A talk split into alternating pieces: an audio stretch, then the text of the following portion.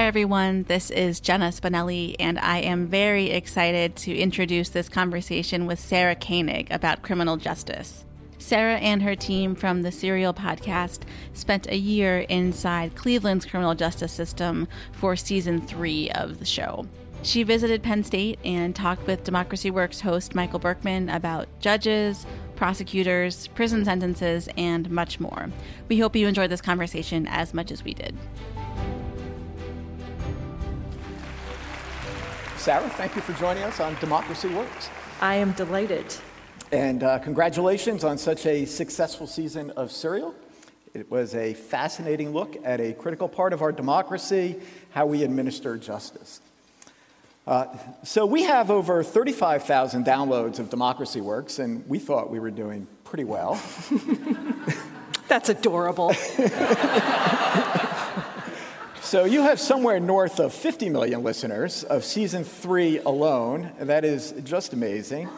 Uh, and you have real fans. Well, no? I mean, just for, I don't know what the downloads are. Those aren't listeners.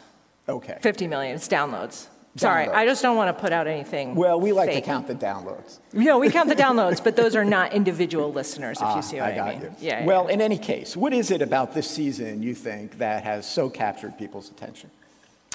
I don't know. I mean, I, I, I was worried no one was going to listen. I mean, not no one. You know what I mean? Like I know we have an Serial has an audience that but a certain group is going to come along. I think no matter what. I hope, but I did worry. Um, because it's such it was such a different kind of project and it was such a different it wasn't one story and it Right. wasn't one particular sort of hunt for a thing that uh, people would not be into and it's hard it's difficult difficult material it's depressing some of it it's so um, and it, it's hard to know what to do with it once you know it. it it sits on you and you're kind of like well so now what so it's hard it, it wasn't an easy thing. So I was really thrilled people, so many people listened. I think we, we actually broke a record for us in our first two episodes, like the number of downloads we had. So I was, I was shocked, actually. I don't know. I mean, I think it's because we're geniuses and we're really good at telling stories. So there's that. that. Um, no, I, th- you know, I think um, we tried to do what we know how to do, right? Which is to make it narrative, as narrative as, as we could, and to introduce difficult concepts kind of slowly and not overload you with information. And um, and I also think it's a topic. It's very look at we're all here, right? So it, people are.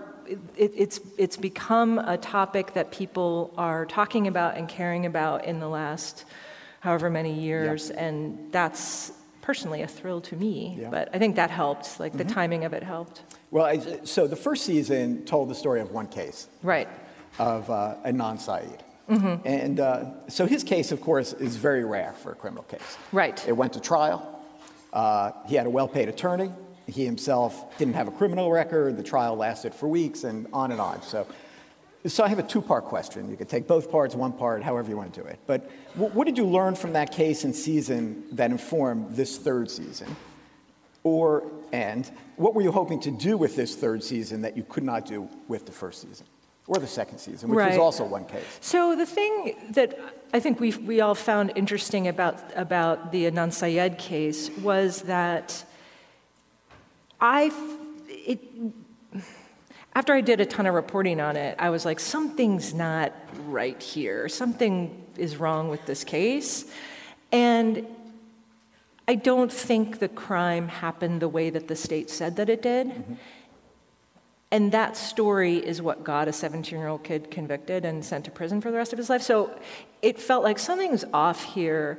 And yet, when you, we looked at it and we looked at sort of how the um, investigation went, how the prosecution went, how the defense went, the judge's role, the jury's role, there wasn't a bad guy. You know, there wasn't like some coked up, you know, defense attorney who like, you know, conked out at the table or, you know, there was no like evidence that somebody had been paid off or you know there was no like obvious like aha i see the problem i see the broken link i see why this thing isn't quite right it felt like everybody is kind of doing their job at a perfectly okay level um, f- for how our system works, actually. And, um, and yet, this is the outcome, this very imperfect thing. And so um, that was a thing that stayed with us of like, wait, is this just like how our system goes? So that led you to want to look at the so system that, as a whole. Yeah, yeah, so it, it felt like, and also it did feel like people, a lot of people afterward were like, well, what does this mean about the whole system? Like, can you extrapolate? And it felt like, well, that, no, you can't extrapolate off of one yeah. case that, as you point out, is pretty extraordinary. Mm-hmm. So it, it really did feel like, well, let's just go look and see the ordinary stuff. Just like how is what is the baseline functionality of our system in a very kind of day to day, mundane way. Honestly, like it, treat it as an office. Like mm-hmm. just treat the courthouse like an office and yeah. see how it works.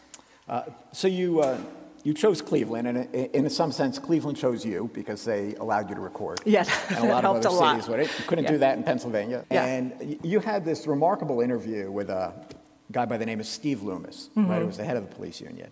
Uh, and it was one of those interviews where it had me thinking, does he know he's actually being taped? And I, oh, yeah. Right, and I guess you, you, cut out some of the most racist stuff. From what I've read, there were parts of what he said that you didn't even put into the. Am I, am I incorrect on that? You're not incorrect on that. Uh, so, I guess. Uh, so maybe fill us in on, on Officer Loomis for people that don't really know what, exactly what it is I'm talking about. And I'm just I'm curious just what you made of all this. I mean, he was elected, wasn't he, by the other police officers? Yeah, I mean, and he and then he got unelected. Like when we talked to him, he was Did on he his way out. Unelected? Oh, not because of us. Okay. He was already unelected. Yeah. No, I mean, he was like in his last few months in, in office at that point. Um, you know, he's not. He's a little more um, bombastic and performy, I think, than, than other police union presidents. So he was trying to demonstrate just how racist he could be. um, to, to impress you? No, I mean, Steve doesn't think he's racist. Okay, mm-hmm. he does not think he's racist. So it's he wasn't trying to be. He's he's just being himself, and mm-hmm. that's you know he's doesn't hide who he is, which I totally appreciate as a reporter, honestly. Um, but he um, you know, his stance, uh, setting the racism aside, which is obviously very disturbing, the other thing that's very disturbing is this kind of lip service to we are open to reform. Yes, we can always get better. And then a total and complete opposition to any practical reform. Yeah. Or to any admission that his officers or that, that, that, that officers actually do anything wrong, yeah. um, and, and that there's anything systemically wrong. So it, it, was just a very typical. I mean, if you read about, for example, what's happening in Baltimore, what's happened in some other, unless you, you know, Cleveland's under a consent decree, so is Baltimore, so are a lot of places. Um, and, and it seems like the places where there has been any successful, true successful outcome from those consent decrees, I think Seattle has actually had a pretty good result, if I'm not mistaken. It's where they get buy in from the police union. And it's, it's hard. It's, in a place like Cleveland, it's very hard. It's, it's very old school. It's very like, don't tell me how to do my job. I put my life on the line every day, mm-hmm. et cetera. So he's a, yeah, he, he's a, a, very colorful character, yep. but he's not atypical of kind of the, the stance he's taken within the department. Well, let me, one more question about policing. So we hear a lot about the idea of community policing, where uh, police try to create relationships and partnerships with residents of the community. And uh, tell me if I, if I have this wrong, but Cleveland used community policing, but then it got cut because of budget issues in yeah, 2000 yeah. or something like that. Uh, so, do you think do you think community policing would be would help some of what you saw in Cleveland, and, and, and especially I'm thinking about East Cleveland, because really your, your podcast is really about these two cities. Right? You have a couple of episodes in East Cleveland, which struck me as a city that is just almost un, ungoverned. or so poor it's, that it just seems like it's there's. Very neglected, yeah. yeah. Um, I. Uh, so I guess I'm curious what you think community policing brings that, that might be helpful. I don't know. I don't know enough about mm-hmm. um, it, I guess, to say for sure. I, I know that there are people who study this stuff who say that is the solution. Um, police want it. They, most police I've spoken to, they want to be doing that kind of policing. They see the value of it and they think it's valuable and they don't want to be the people who, in a place like Cleveland, all you do is get in your car and just race from call to call to call to call. And half the time, you're at a call trying to deal with something and then you get a call for a more major thing and so you're ripped away. So then that person that you were trying to help is like, there goes yeah. my guy, you know. So it, it's bad for everyone, that kind of play. And so you know, they, they want it, and they want, I think, to be able to have real interaction with, with people and communities. But whether or not, like, I mean, I think it depends how something like that is run mm-hmm. and how real the commitment is. And well, one thing that really struck me okay. in, in, several of these stories is just the lack of trust between residents and yeah. community and police. So there was even one case, if I had this right, where the father of a murdered child who knew who murdered his child would not tell the police who did it. Uh, that's not quite right. Is that not quite so right? Yeah. he would say it all day long. There are other cases what in there he too. thought, what he thought he thought. You know yeah. what I mean? Like, well, I don't know for sure. Um, but he said, like, look, the street knows. There's all these people who know. Okay. I've seen, I see this guy all the time. Like, it's clear to me that he he, he was the shooter. um, and yeah, there's no, you know, he knew that his neighbors were not going to go to the cops. And it, he found it very frustrating, obviously, and very upsetting, but he also completely understood it that it's not a safe thing to do. It's not, um, no, ultimately, the, the good that will come will po- probably not outweigh the bad. And the government is not for us. It is not here to serve us or protect us. And that attitude when i first went to cleveland i couldn't really understand it i think as a like white person of mm-hmm. privilege who lives in like you know a place where there's not a lot of crime i was sort of like really? You would never talk? Like why not? Like why wouldn't you you know? And then by the end of the reporting i have to say i was really like oh yeah don't call the cops. Well the story the, the, the, story in the last two episodes right, right. about the uh, i don't remember his name. Joshua. Joshua yeah. who was in the juvenile system yes. uh, and had helped the police. Yes. Uh, and it was awful for him. He was sort of tortured for yeah. two and a half years. Yeah. I mean yeah. He, it was just remarkable to me. By the end, he was better off in the adult correction system, right. just because of how unsafe it had become for him in the juvenile system. That's right. Yeah. That's right. Yeah. So, so yeah, and, and I know you and I had talked a little bit about this before the other day when we talked, but like that issue of cooperating with law enforcement, you know, AKA snitching, um, was in some way like the arc of the whole series for us, of just kind of the way that cooperation or lack of cooperation, we were hearing pieces of it in, in, in, each story, and we're trying to sort of build a, a bridge that you understand by the time you get to Joshua, uh-huh. like, oh, this is going to be a really bad decision yeah. for you to cooperate. And yeah. indeed, it, it turns out to be one. It, it was a powerful way to end. Yeah. Uh, so let's talk about judges a little bit. You give uh, rich profiles of some different judges, some of whom exhibit behavior that many people probably thought occurred on TV shows, but not really, like, right? Lecturing defendants about whether or not they should have children and uh, berating them, and in some cases, perceptively recognizing when they were being played or, or lied to. Uh, Judge Gaul. Gaul. Yeah, Judge Gaul. Yeah. Um, he's, Gaul. Uh, he's really typical of that courthouse in Cleveland. He's. Um, an Irish guy. His dad, his dad had been in county politics. Um, he was in his, he was getting near retirement age. So he was like mid 60s.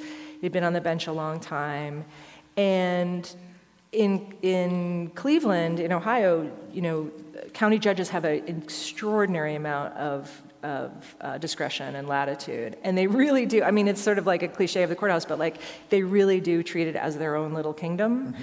And so he had his style and his way of sort of berating uh, almost every defendant who came before him. Um, and, and, and he saw it as like tough love of like i'm going to sort of take you by the collar young person and, and try to like shake you around a little bit and talk mm-hmm. some sense into you so you get on the right track. Um, the way it came out was um, sh- so shocking that I like didn't I didn't know where to like I, I couldn't believe it. I couldn't believe it. I was like this is a radio gold but also just like I didn't know this was possible, and why is nobody saying anything? Like, am I the only one that's here? You know, and, and, and the fact is, like, again, it's an office, right? It's like, yeah, yeah, one of my bosses is a real dick, you know, and so, it, and it's just like everybody knew that was his, that was his rep. You you steeled yourself before you went in the room. You knew what triggered him. What to, you know, he's like he's. Yeah, you said the, the defense defense attorney is really uh, prepared their clients on yeah, that, they right? prepare Just them. Sit there and take it. Yeah, take it, or sometimes, like in one of the the early scene, I think in, in that episode, he's literally holding his client. He has like a hand on his neck, like the back of his neck, and another one on his thigh, like just kind of like, st- and it was weird. And we were like, why is he touching him like that? And then it was later, like, you realize, like, oh, he's just like, don't move it's going to be over soon. Just don't say anything.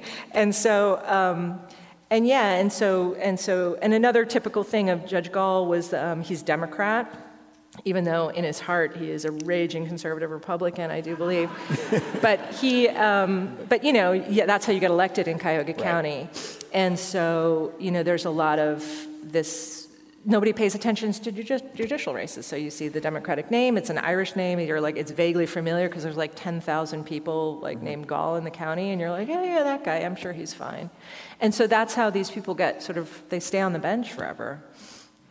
So a lot of what he did, uh, yeah, he berated people, but he, he was really trafficking in racial stereotypes. Yeah. Right? A lot of what he was saying. Yeah. And so I'm curious whether you saw this in his decisions too. You know, so we had this conference this afternoon that Jenna was talking about, and uh, it's really, you know, remarkable how much race just sort of drives through the criminal justice system on, in, on so many areas, and from policing to sentencing to just all kinds of things. And I'm wondering, with, with this judge in particular, so he's using these racial stereotypes. They make, I got the feeling they made you uncomfortable. Uh, the defendants just have to sit there and take it. But then does he treat everybody equally? In his, when, when it comes to actually making decisions, did you detect I mean, I, I,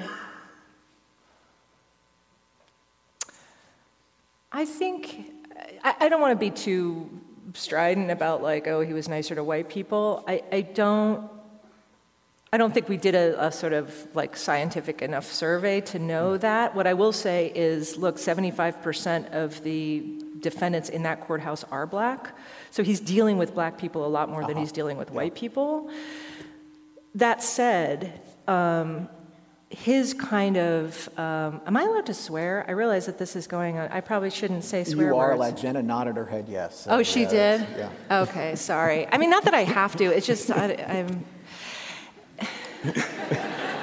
Go ahead. Anyway, I just, the, you know, he has the, re- he, he sort of typifies the, like, the piece of shit um, ethos mm-hmm. of if you've come before me and you have a record, it, you're a piece of shit. And I don't, I'm not sending you away for 14 years or 16 years or 12 years on a, you know, like a bullshit mugging doesn't is not going to hurt me and like that i think he would never say that that is connected with any kind of racism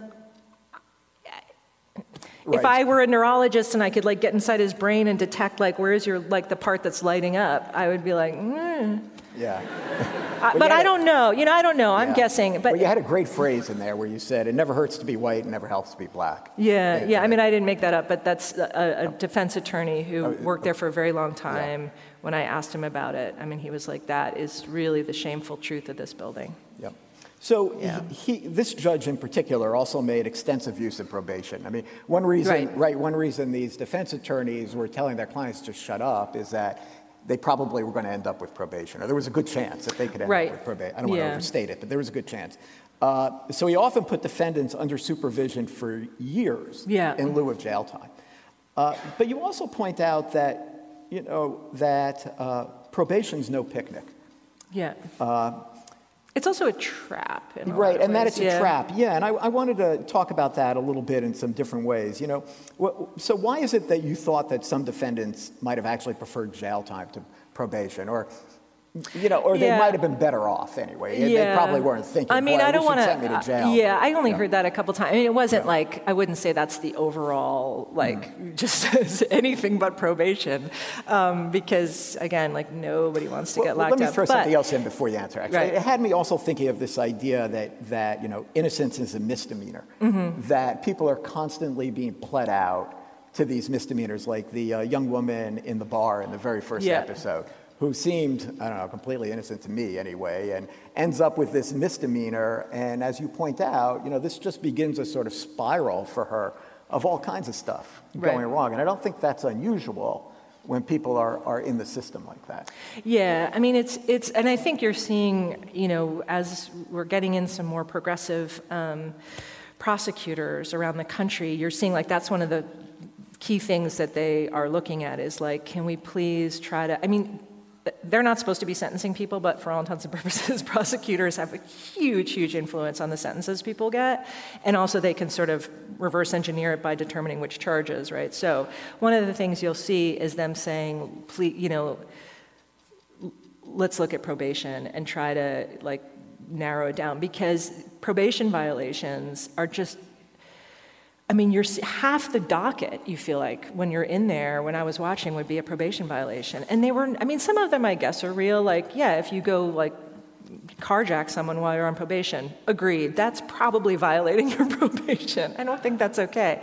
But like, you know, staying out after curfew, or I, you know, was had to go out of state because of somebody's funeral, or I, yes, I smoked some weed three weeks ago. Sue me, you know. And then they're having to come back through the thing, and if you piss off the judge, then like he can put you back in, and especially someone like Judge Gaul who has a temper, um, you can end up incarcerated. And so, you know, part of the hugely frustrating thing we saw in Ohio, but I think this is again true in a, lots of parts of the country, there's no data. We don't keep data on this stuff. Nobody is tracking outcomes, say, for when is probation in our jurisdiction, like when is it proving effective? When are people starting to slide off, you know, and, and violate more and more? what is a rational amount of probation for a person? Like, what is actually useful? And so, like, yeah, you would just see these kind of like three years probation, five years probation, and that's basically like you're. Why don't you just handcuff me to to your bench now for the next five years? Like that's kind of how it works. Yeah, and then so that constant requirement to have to be there or be at the court, that leads to other problems. And uh, you had that uh, neat section, I thought, on losing your driver's license. A Yeah, people- yes. So once you lose your driver's license, then you've lost your child care, or perhaps you've lost your job, and it's just a, just a spiral that. Uh, so talking about these more progressive uh, district attorneys had me thinking about Larry Krasner in Philadelphia Yeah. uh, who has argued that uh, I believe that probation after one year is really not actually have, being that effective. Probation yeah, is effective yes. for a year. He's saying 12 months is kind of Yeah. like the max we should be so is he an example of, uh, because he, he, he's, from how I understand what he's up to, he wants to move away from the focus on mass incarceration to uh, mass supervision. Yeah, yeah, we've got all these people that are constantly under, under supervision. So is that the sort of progressive kind of DA that you- He's amazing. I don't know if you guys have like followed what, what he's doing. He is he's really extraordinary. I read he, he, he wrote a memo soon after he came he was elected. I think it was like a couple months in, and it got leaked maybe about a year ago. And I read it and I was like, I started reading it, and then like my jaw was just like dropping open. I could not believe I couldn't believe it. And and the stuff that he's doing, it's all super. I mean, that's the other thing that's so upsetting. Is like the thing that is that is ra- seen as radical. That what he's doing, to me, just seems like right, right. Why isn't every? Why isn't this the norm? You know, but it's so not the norm. So the things that he's doing are like, yes, there's the probation thing. He's told his prosecutors, I don't. Any amount of mar- marijuana, we are not charging it. Literally any amount of marijuana, we are not charging it. Um, certain thefts, he's gonna, he's under 500 bucks. I think it's like a ticket rather than a misdemeanor. Um, for prostitution charges, we're not going to charge them, and then, then it's like if there if, if you have a few of them, we're going to divert. You know, just divert. There's also just like divert, divert, divert to any kind of pretrial services we can do, or alternate courts, or whatever. Um, we're get, when we when we offer pleas, we're going to offer the lowest, the the minimum in the range or whatever. Like that never happens. It's not a thing. Yeah, because you, well, you talked about this a little bit in Cleveland. People can like never get out from under these fees. Oh, the fees. Yeah. Oh, yeah, yeah, yeah, yeah, yeah. The fees are crazy. But so, so, um, but I'm saying, you know, when they're offering plea agreements, they're saying um, they they should be the minimum. Uh, you know, you often there's a range, right? So it'll be like I don't know, for some low-level felony, it'll be like you know 18 months to five years, that's the range, or three years. He's saying you can offer below the minimum or the minimum, and if you want to go above that, you need, you need a supervisor's okay from the office. That is, I'm telling you, that is like insanely radical. No prosecutor's offices function that way. Yeah, so it's gonna. So And you didn't so- see anybody like this in among the prosecutors. No, were- no. yeah. No, I mean, that's not, there's some, they do want to divert. Like, look, the, the, the prosecutors don't want to deal with the pissant case. It's not interesting for them.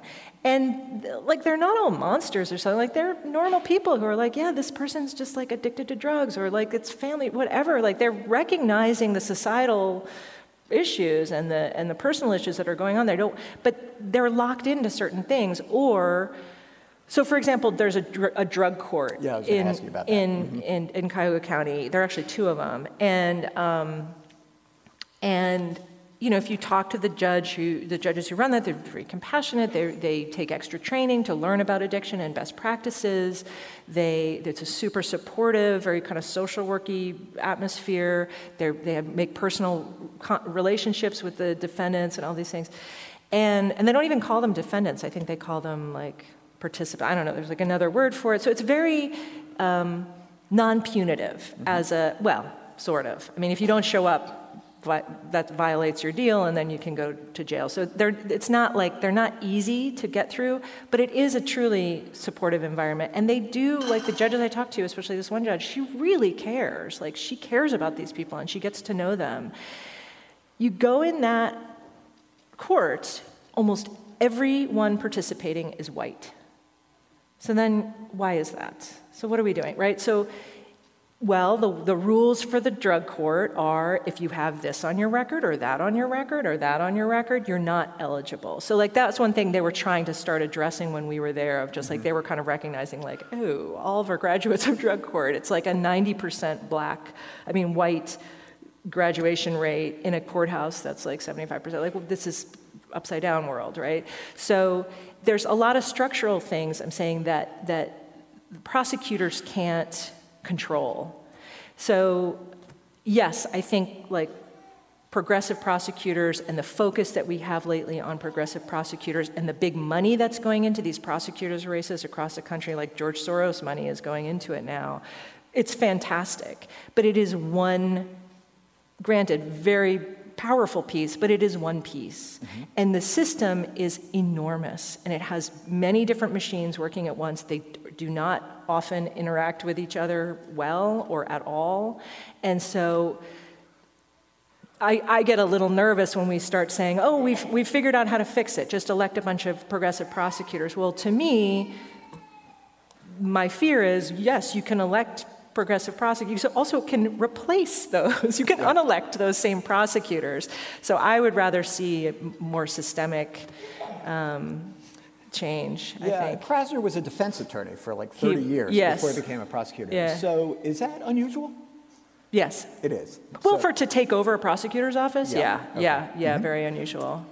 Yeah, and also, you know, I, I, I don't know if you how closely you followed it, but he, um, like, I don't know what percentage of his of the office just out the door as soon as he came Oh, in. really? No, I so people, he either fired them outright. He was Uh-huh. like, "Bye bye, you're out," because it's very entrenched. You know, just the culture of these places and and the hierarchies are very very entrenched, and and and so he you know that was his thing of like you're either you're, you're either on board with all these changes or like you're, you're gone. And a lot of people left a lot a lot of people left.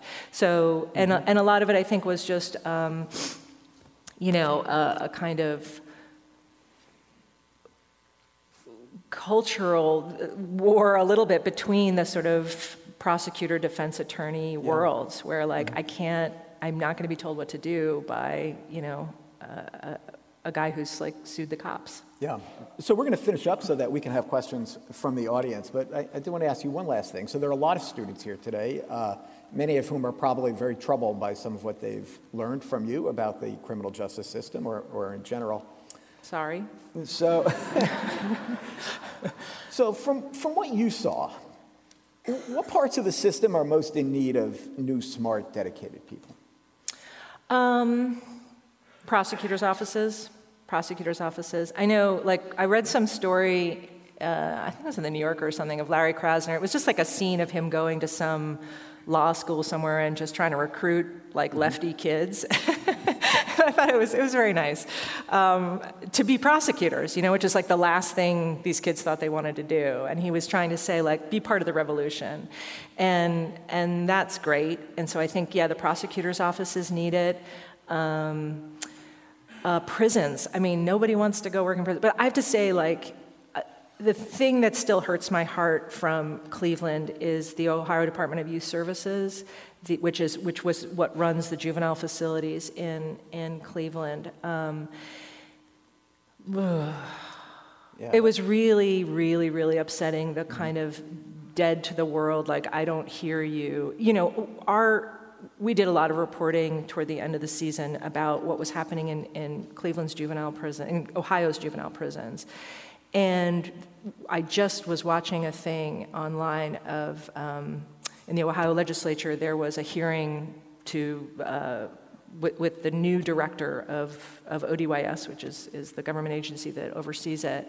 And a legislator said, hey, what about what Serial Podcast was saying about all the crazy crap that's going on and the, and the corruption and the danger and these children are like, you know, in a crazy house. Mm-hmm. And he completely blew it off, just completely blew it off. Like, nothing to see. It was just entertainment.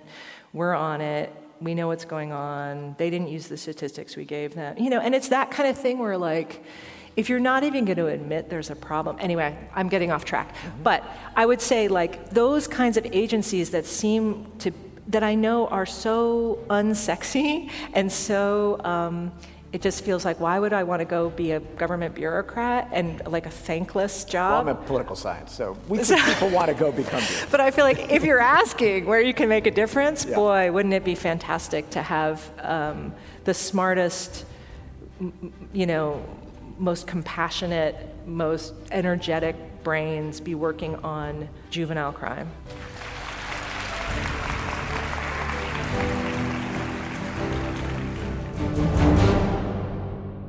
Democracy Works is produced by the McCourtney Institute for Democracy at Penn State and WPSU Penn State. Our hosts are Michael Berkman, Chris Beem, and me, Jenna Spinelli. Andy Grant is our engineer, and Mark Stitzer is our editor. Additional support comes from Emily Reddy, Shireen Stanford, Craig Johnson, and the rest of the team at WPSU.